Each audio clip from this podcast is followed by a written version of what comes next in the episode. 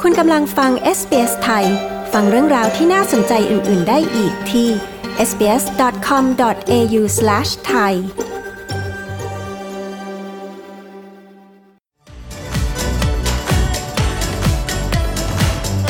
เรื่องยอดฮิตอันดับ 5 ของปี 2022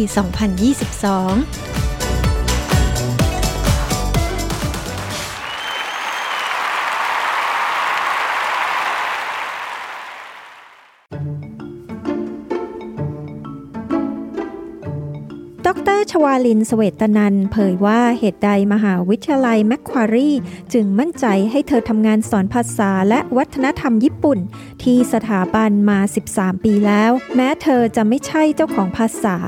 ยากแค่ไหนกว่าจะได้งานนี้ อาจารย์ที่ไม่ใช่เจ้าของภาษามีจุดเด่นจุดด้อยอย่างไร เมื่อเทียบกับอาจารย์เจ้าของภาษา และการทำงานในมหาวิทยาลัยที่นี่ที่ไม่มีผู้ใหญ่คอยประคอง จะต้องปรับตัวอย่างไร ดร ชวาลินสเวตนันให้ข้อมูลเจาะลึกในประเด็นเหล่านี้ ดิฉัน ปริสุทธ์สดใส SBS ไทย มีบทสัมภาษณ์ค่ะ สวัสดีค่ะ ค่ะก่อนอื่นเลยนะคะ อยากจะให้อาจารย์กล่าวถึงงานที่ทำสักนิดนึงค่ะ ว่าตอนนี้อาจารย์เนี่ยเป็นอาจารย์ที่มหาวิทยาลัยนะคะ สอนด้านอะไรที่ไหนแล้วทำมากี่ปีแล้วคะค่ะ สวัสดีค่ะ ตอนนี้ก็เป็นอาจารย์ประจำตำแหน่ง Senior Lecturer นะคะ ถ้าเป็นที่เมืองไทยก็เทียบได้กับตำแหน่งรองศาสตราจารย์ สอนทางด้านภาษาแล้วก็วัฒนธรรมญี่ปุ่น รวมถึงภาษาศาสตร์สำหรับนักศึกษาที่เรียนภาษาต่างประเทศ ที่ภาควิชาภาษามีเดียการและการสื่อสารที่คณะศิลปศาสตร์ มหาวิทยาลัยแมคควารีซึ่งตั้งอยู่ที่เมืองซิดนีย์ประเทศออสเตรเลียค่ะ อาจารย์อยู่ที่แมคควารีมากี่ปีแล้วคะรวมๆแล้วก็ 13 ปีแล้วนะคะ ตั้งแต่ปี 2008 นะคะเล่าให้ฟังนิดนึงค่ะว่านักศึกษาที่อาจารย์สอนเนี่ยค่ะ ส่วนใหญ่ก็คือเป็นชาวออสเตรเลียเลยหรือเปล่าคะใช่ค่ะ ประมาณ 80%เป็นชาวออสเตรเลีย แล้วก็อีกสัก 20%ก็จะเป็นกลุ่ม international student ก็คือนักศึกษาที่มาจากต่างประเทศนะคะ แต่ถ้าพูดถึงนักศึกษาชาวออสเตรเลียเนี่ยก็จะมีผสมกันระหว่างหน้าเป็นแบบฝรั่งจ๋าไปเลยกับหน้าเป็นแบบเอเชียจีนเกาหลีอะไรอย่างเงี้ยค่ะอินเดียอะไรเงี้ยเขาก็จะมีเชื้อสายแตกต่างกันมามีความหลากหลายในห้องเรียนเยอะพอสมควรค่ะ เป็นยังไงมายังไง อาจารย์ถึงได้มาสอนที่นี่ล่ะคะอาจารย์เรียนภาษาญี่ปุ่นเริ่มเลยเนี่ยจากที่ไหนแล้วก่อนที่จะมาเป็นอาจารย์สอนภาษาญี่ปุ่นที่ออสเตรเลียนะคะ อาจารย์สอนที่เมืองไทยหรือว่าทำงานสอนภาษาหรืออะไรมาก่อนนะคะ ตอนปริญญาตรีค่ะเรียนเอกภาษาญี่ปุ่นที่คณะสารศาสตร์จุฬาแล้วก็หลังจากนั้นก็ไปเรียนที่ประเทศญี่ปุ่นที่มหาวิทยาลัยเกียวโต ตอนนั้นก็เรียนปริญญาโทกับปริญญาเอก ด้านภาษาศาสตร์ภาษาญี่ปุ่นนะคะ แล้วก็ พอเรียนจบกลับมาก็มาทำงานเป็นอาจารย์ประจำที่สาขาวิชาภาษาญี่ปุ่น ภาคภาษาตะวันออก ที่คณะอักษรศาสตร์ จุฬาที่เรียนจบมานะคะออสอนอยู่ที่จุฬาได้เกือบสี่ปี ก็ได้งานเป็นนักวิจัยประจำสถาบันวิจัยที่ญี่ปุ่น ก็กลับไปทำงานที่ญี่ปุ่นใหม่ที่เกียวโต แล้วก็หลังจากนั้นก็ถึงจะย้ายตามครอบครัวมาอยู่ที่ซิดนีย์ตั้งแต่ ปี 2008 ค่ะ แล้วก็เริ่มทำงานสอนแล้วก็วิจัยที่มหาวิทยาลัยแมคควรีตั้งแต่นั้นเป็นต้นมาค่ะ เรื่องเกี่ยวกับการสอนภาษาญี่ปุ่นของอาจารย์ที่เป็นคนไทยเนี่ยนะคะ มหาวิทยาลัยในออสเตรเลียค่ะ มีมุมมองยังไงคะ จึงคิดว่าคนไทยเนี่ยก็สามารถสอนภาษาญี่ปุ่นได้ บางทีเราอาจจะมีความรู้สึกว่า เอ๊ะ ถ้าเป็นวิชาญี่ปุ่นเขาก็น่าจะรับแต่เฉพาะ อาจารย์ที่เป็นคนญี่ปุ่นเท่านั้น แต่ว่าทำไมที่ออสเตรเลียเนี่ยเขาถึงคิดว่าเออคนไทยก็สอนภาษาญี่ปุ่นได้อะคะคิดว่านะคะเขาคงจะดูที่ความรู้ความเชี่ยวชาญของประวัติการเรียนการทำงานของเรา เพราะตัวเองนี่ก็จบด้านภาษาศาสตร์ภาษาญี่ปุ่นมา ก็คิดว่าน่าจะสำคัญกว่าเขาดูว่าเราเป็นคนชาติไหน แต่ว่าออตอนนั้นก็แปลกใจอยู่เหมือนกัน เพราะว่า มันก็เป็นไปได้ยากที่คนไทยจะมาสอนภาษาญี่ปุ่นในประเทศออสเตรเลีย ซึ่งกลายเป็นว่าเราสอนภาษาที่ไม่ใช่ภาษาแม่ของเราด้วยภาษาที่ไม่ใช่ภาษาแม่คือสอนภาษาที่สามด้วยภาษาที่สองคือภาษาอังกฤษ ก็แม้กระทั่งวันนี้ก็ยังรู้สึกขอบคุณที่ประเทศนี้ให้โอกาสแล้วก็เขาเรียกว่าอะไรเดีอะให้พื้นที่ของความหลากหลายได้เบ่งบาน เพราะว่าตอนนี้นึกถึงที่เมืองไทยที่เคยสอนที่จุฬาอย่างเงี้ยค่ะ ก็ยังนึกภาพไม่ออกว่าถ้าสมมุติว่าเป็นมีคนศรีลังกามาสอนภาษาเกาหลีอะไรอย่างเงี้ย ที่ประเทศไทยอย่างเงี้ยเราก็คงงงๆเหมือนกันว่าอ้าวทำไมคนศรีลังกามาสอนภาษาเกาหลีอะไรอย่างงี้ใช่ไหมคะแต่ว่าพอเป็นที่ออสเตรเลียเนี่ยความหลากหลายมันเยอะมากเขาก็ค่อนข้างเปิดพื้นที่ให้กับคนหลาย ๆ รูปแบบอะค่ะ ตอนอาจารย์สมัครเข้าทำงานที่นี่เนี่ยนะคะ เพราะว่าเราไม่ใช่คนญี่ปุ่นที่เป็นเจ้าของภาษา แต่ว่าเราไปสมัครสอนภาษาญี่ปุ่นนะคะ อาจารย์เนี่ยมีการที่จะต้องแสดงความสามารถหรือแสดงให้เขาเชื่อมั่นในตัวเรายังไงบ้างคะคือพูดถึงความมั่นใจเนี่ยนะคะ คือไม่มีเลยค่ะ คือตอนสมัครเนี่ยมันคือความอยากรู้อยากเห็นอยากลอง อันนี้มีเต็มร้อยคือปกติเป็นคนชอบ ชอบลอง ชอบทำอะไรใหม่ ๆ ได้ก็ได้ไม่ได้ก็ไม่เป็นไรอะไรอย่างเงี้ยที่ตอนนั้นย้ายมาที่นี่เนี่ยก็เริ่มจะหางาน ทีนี้เราเคยไปทำงานสอนเป็นอาจารย์มา เรามีเอ่อเขาเรียกดีกรีมาในด้านนี้เราก็อยากจะทำต่อในในสายงานที่เราเคยทำก็เลยลองสมัคร ก็ โชคดีที่เขาเรียกไปสัมภาษณ์นะคะ ตอนสัมภาษณ์เนี่ยเขาจะเช็คภาษาญี่ปุ่นเราเขาก็จะถามเรื่องนู้นนี้ตอนสุดท้ายเนี่ยเขาก็จะมีอาจารย์คนญี่ปุ่นมาคุยภาษาญี่ปุ่นกับเราแล้วก็คุยกับเขาแล้วก็เขาก็จะเช็คภาษาญี่ปุ่นเราด้วยการจังจำได้คือเขาเอาเอเซภาษาญี่ปุ่นมาให้เราอ่านแล้วก็แบบให้เวลาแป๊บเดียวแป๊บเดียวมากๆ แล้วก็ถามคำถามบอกเออเป็นยังไงอย่างนี้ให้ให้สรุปมาอะไรอย่างเงี้ยค่ะ ซึ่งตัวเองเนี่ยตอนที่เรียนจบจากญี่ปุ่นก็ เขียนตีสีเป็นภาษาญี่ปุ่นอยู่แล้ว ในเรื่องภาษาญี่ปุ่นเนี่ยมีความมั่นใจอยู่พอสมควรว่าโดยเฉพาะเขียนกับอ่านเนี่ยภาษาก็ค่อนข้างจะแข็งแรงอยู่แต่ว่า คือไม่คิดว่าจะได้แต่สุดท้ายเขาก็ประทับใจอาจารย์ที่เขาเป็นหัวหน้าตอนนั้นเขาก็บอกว่าดูเป็นคนมีความเขาเรียกอะไรอะมีพลังอะมีพลังบวกมีมีความกระตือรือร้นในการสอนแล้วก็ภาษาญี่ปุ่นอยู่ในระดับ near native speaker อะไรอย่างเงี้ยก็รู้สึกเขาก็ประทับใจเราอยู่เหมือนกันนะคะ เราเป็นคนไทยแล้วสอนภาษาญี่ปุ่นเนี่ยนะคะก็คือว่าเราก็ต้องเรียนมาตั้งแต่ต้นเริ่มเรียนกันมา ไม่ใช่คนที่เป็นเจ้าของภาษาเลย คือเกิดมาแล้วก็พูดภาษาญี่ปุ่นอะไรอย่างเงี้ยค่ะพอเวลามาสอนภาษาญี่ปุ่นนะคะ อาจารย์คิดว่ามันมีจุดที่เราได้เปรียบคนสอนที่เป็นเจ้าของภาษาไหมคะ แล้วจุดไหนที่อาจจะคิดว่าเออเราด้อยในจุดนั้น เอาความด้อยก่อน คือเรื่องด้อยเนี่ยแน่นอนเรื่องคำศัพท์ หรือว่าความเป็นธรรมชาติของการใช้ภาษาเนี่ยเราสู้เจ้าของภาษาไม่ได้ เพราะว่าเขาใช้มาตั้งแต่เกิดใช่ไหมคะทีนี้เรื่องนี้เราก็ต้องcatch up เอาก็คืออาศัยดูอะไรเยอะๆอ่านเยอะๆแล้วก็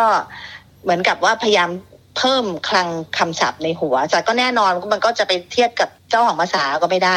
แต่สิ่งที่เป็นจุดแข็งของเราในการสอนภาษาได้นี่ก็คือ การเรียงลำดับความเข้าใจ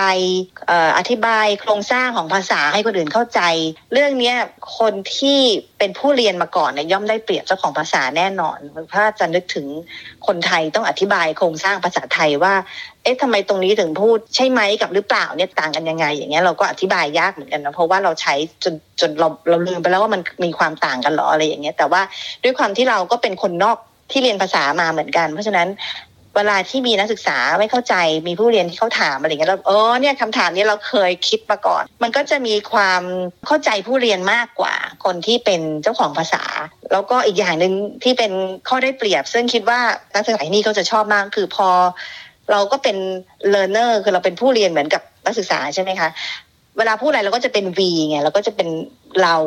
อาจจะตัวเราเวลากับนักศึกษาใช่ไหมคะเวลาพูดถึงญี่ปุ่นก็จะเป็นก็จะเป็นเดมอะเนอะก็คือเรากับผู้เรียนอยู่ฝั่งเดียวกัน เพราะฉะนั้นก็คิดว่ามันมีเอมพัตตีในเรื่องนี้อยู่คือว่าโอ้ไปตรงนี้มันยากนะเราเข้าใจนะ เนี่ย วิธีการเข้าใจว่าทำญี่ปุ่นตรงนี้มันมันก็อาจจะยากสำหรับตรงนี้ เพราะว่าตรงนั้นเราก็เคยผ่านมาแล้วอะไรอย่างเงี้ยก็คิดว่าค่อนข้างเข้าใจความรู้สึกของผู้เรียนได้มากกว่าเจ้าของภาษานะคะ ก็เหมือนกับเวลาที่ยกตัวอย่างภาษาอังกฤษอย่างตอนนั้นเราเรียนพวก present perfect past tense อะไรเงี้ยถ้ามาถามฝรั่งจริงเขาก็แบบวิจะมาอธิบายอะไรตรงนี้ก็คงจะไม่ค่อยรู้ไงนอกจากเขาจะได้รับการเทรนในด้านนี้มาโดยตรงอันนี้ก็เป็นผู้เชี่ยวชาญไปก็อีกแบบหนึ่งแต่ว่าถ้าเป็นคนทั่วไปอย่างเงี้ยค่ะ คิดว่าเขาคงอธิบายได้ไม่ชัดเจนเท่ากับ คนที่มองมาจากข้างนอกซึ่งปกติจะใช้คำนี้ว่าเวลาเราพูดภาษาญี่ปุ่นเนี่ยเราใช้สมองพูด เพราะว่ามันต้องทำงานตลอดเวลาว่าเอ๊ะอันนี้มันต้องบวกอันนี้แล้วมันต้องใช้คำช่วยอันนี้อันนี้ในขณะที่คนที่เป็นเจ้าของภาษาเนี่ยเขาใช้ใจพูดคือเขาพูดด้วยความเคยชิน เพราะฉะนั้นเวลาจะอธิบายเนี่ยคำอธิบายมันจะมีความลึกซึ้งต่างกันอืมนะคะก็เป็นจุดที่น่าสนใจมากทีเดียวนะคะ เรียกว่าช่วยคนที่เรียนภาษาได้เพราะหัวอกเดียวกันเคยผ่านมาก่อน ใช่ใช่หัวอกเดียวกันใช่ SBS ไทยทางโทรศัพท์มือถือ ออนไลน์ และทางวิทยุ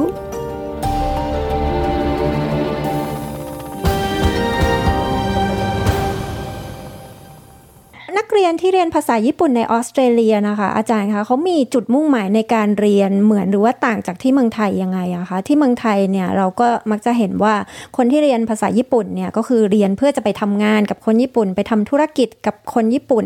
แล้วนักเรียนในออสเตรเลียเนี่ยค่ะเขาเขาเรียนเพื่อจะเอาไปทำอะไรอะคะใช่ค่ะที่เมืองไทยก็อย่างที่ว่าเมื่อกี้คือส่วนใหญ่จะเอาไปเรียนเพื่อเอาไปใช้นะคะแต่ว่าเอาไปใช้ทำงาน แต่ว่าที่ออสเตรเลียเนี่ยเท่าที่สังเกตมาเนี่ย ส่วนใหญ่เรียนเพราะชอบอะค่ะ คือเรียนเพราะว่าเอาว่า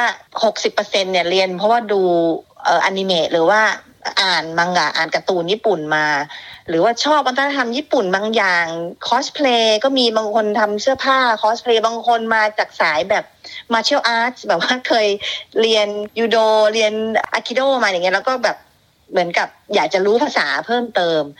เอ่อที่จะเรียนแล้วไปทำงานแบบมุ่งมั่นเลยเนี่ยไม่เยอะมากนะคะแต่ส่วนใหญ่คือสุดท้ายเขาก็เหมือนกับเอาไปแอดออนเพราะว่าระบบการเรียนที่มหาวิทยาลัยที่นี่เนี่ยจะไม่เหมือนเมืองไทยในแง่ที่ว่าที่เมืองไทยสมมติว่าคุณเลือกเอ่อเรียนเอกภาษาญี่ปุ่น คุณก็เรียนเอกภาษาไปเลยใช่ไหมคะเรียนมนุษยศาสตร์ไปเลย แต่ที่เนี่ยเขาจะเปิดให้นักเรียนทุกสายเนี่ยได้เลือกเรียนภาษา เช่น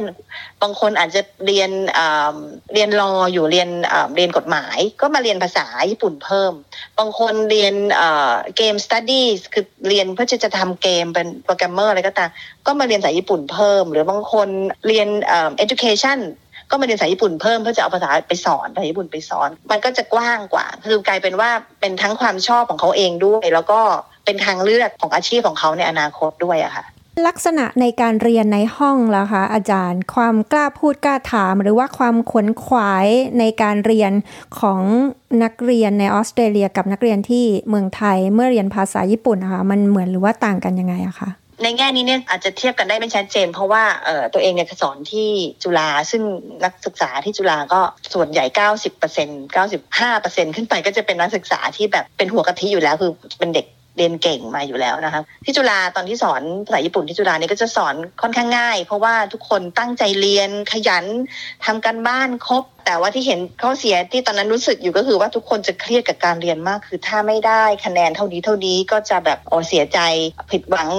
บ่นนะคะสมมติว่าปกติได้ A พอได้ B แล้วบ่นอะไรอย่างเงี้ยแต่ว่าพออย่างสอนที่ออสเตรเลียเนี่ยจะเห็นได้ชัดเลยว่านักศึกษาที่นี่จะสบายๆกว่าคือ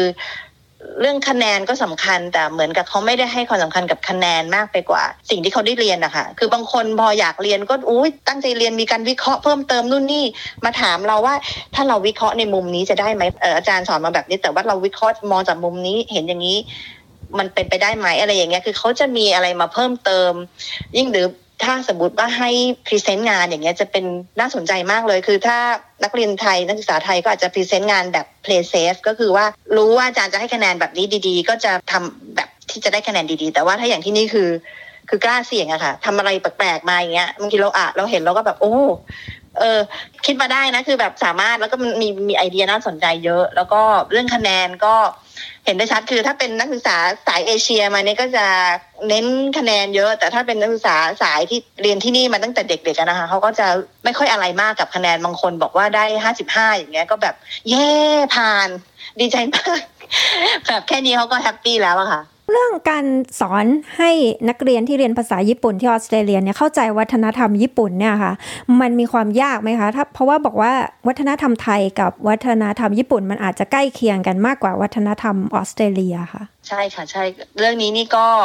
ลำบากอยู่เหมือนกันโดยเฉพาะเวลาสอนเรื่องการแสดงออกเรื่องความสุภาพในวัฒนธรรมญี่ปุ่นอย่างเงี้ย ของคนไทยเนี่ยไม่ค่อยเหนื่อยมาก เพราะอย่างที่อย่างอย่างที่พูดเมื่อกี้ก็คือว่ามันมีความใกล้เคียงกันเยอะ พอเป็นของออสเตรเลียปั๊บเนี่ยก็แบบทำไมเราจะต้องเอ่อต้องกดตัวเราให้ลงไปเพื่อที่จะไปยกอีกอีกคนหนึ่งให้สูงขึ้น แล้วทำไมเราจะต้องแบบอย่างในภาษาญี่ปุ่นเนี่ยมันจะมีคำทักทายที่เป็นทางการอันหนึ่งที่ว่าสบายดีไหมอีกคนหนึ่งเขาจะตอบว่า สบายดี เพราะว่าเขาเรียกอะไรแปลแปลว่าไงเดียด้วยด้วยบารมีของคุณนะทำให้ฉันสบายดีอะอารมณ์แบบเนี้ยก็คือแบบโอคาเกะสมาเดะคือจะถามว่าเออเออโอคาเกะสมาเดะเกงกิเดสก็คือว่าเป็นเพราะคุณนะทำให้ฉันสบายดีอย่างเงี้ยค่ะ ทีนี้พอพอสอนเด็ก ออสเตรเลียเขาจะงงว่าแล้วคือฉันก็สบายดีไม่ได้เกี่ยวกับคนตรงไหนทำไมฉันจะต้องพูดว่าเป็นเพราะคุณหรืออะไรอย่างเงี้ยหรือว่าฉันจะขออนุญาตทำอันนี้ได้ไหมอันนี้ทำไมต้องขออนุญาตด้วยในเมื่อมันก็เป็นสิทธิ์ของเราที่จะทำได้ ก็มันก็สนุกดีเหมือนกันเวลาอธิบายเขาฟัง ทุกคนก็จะแบบ amaze ว่าแบบโอ้โหว่าทำญี่ปุ่นคือต้องทำกันขนาดนี้เลยเหรอในขณะที่ถ้าเราสอนเด็กไทยเนี่ยก็ส่วนใหญ่เขาก็จะแบบคือ มันก็อาจจะไม่ได้เหมือนเป๊ะนะคะ แต่เขาก็จะค่อนข้างอ๋อเออเออมันมันนึกภาพออกอะไรอย่างเงี้ยก็สนุกดีในในจุดนี้ ตอนที่อาจารย์ไปสอนนักเรียนใหม่ๆเนี่ยนะคะ เคยมีไหมคะที่นักเรียนเขาแบบรู้สึกว่าอุ้ยอาจารย์เป็นคนไทยมาสอนญี่ปุ่น จะสอนดีหรอจะสอนได้หรอหรืออะไรอย่างเงี้ยค่ะ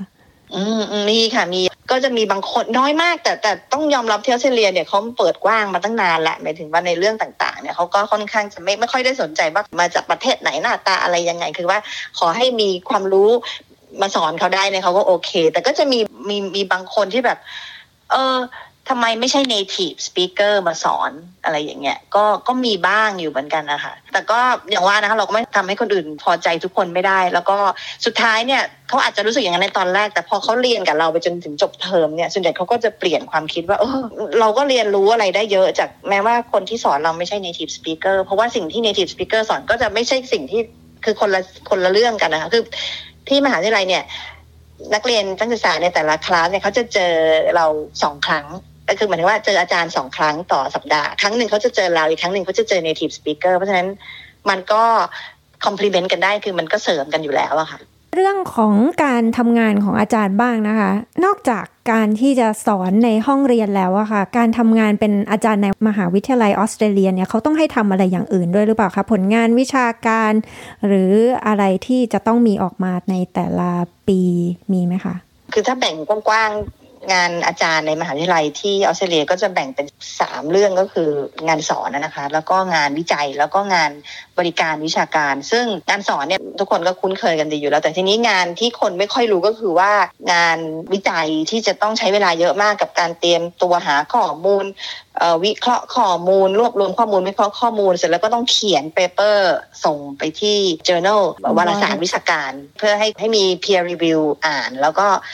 ถ้าเขารับเราถึงจะได้ตีพิมพ์อะไรเงี้ยก็ หรือบางคนก็เขียนหนังสือไป conference เตรียมงานเตรียมพูดสอนต่างๆแล้วก็ยังมีงานบริการวิชาการแล้วก็ที่เขาเรียก service นะคะ ก็คือว่าอาจจะเป็นการ คุมนักศึกษาปริญญาเอก คุมโครงการวิจัย แล้วก็เขียนขอทุนวิจัย คือมีมีมีงานอื่น ๆ นอกจากงานสอนเนี่ยน่าจะประมาณ 60%นอกเหนือจากงานสอน แล้วก็จะมีงานอื่น ๆ ที่ต้องทำอยู่ด้วยค่ะ ภารกิจยิบย่อย จากที่อาจารย์ได้ทำงานทั้งที่ในมหาวิทยาลัยออสเตรเลีย แล้วก็ที่มหาวิทยาลัยที่เมืองไทยเนี่ยนะคะ ในการทำงานในตำแหน่งอาจารย์มหาวิทยาลัยอะคะ่ะมันมีความแตกต่างกันยังไงคะระหว่าง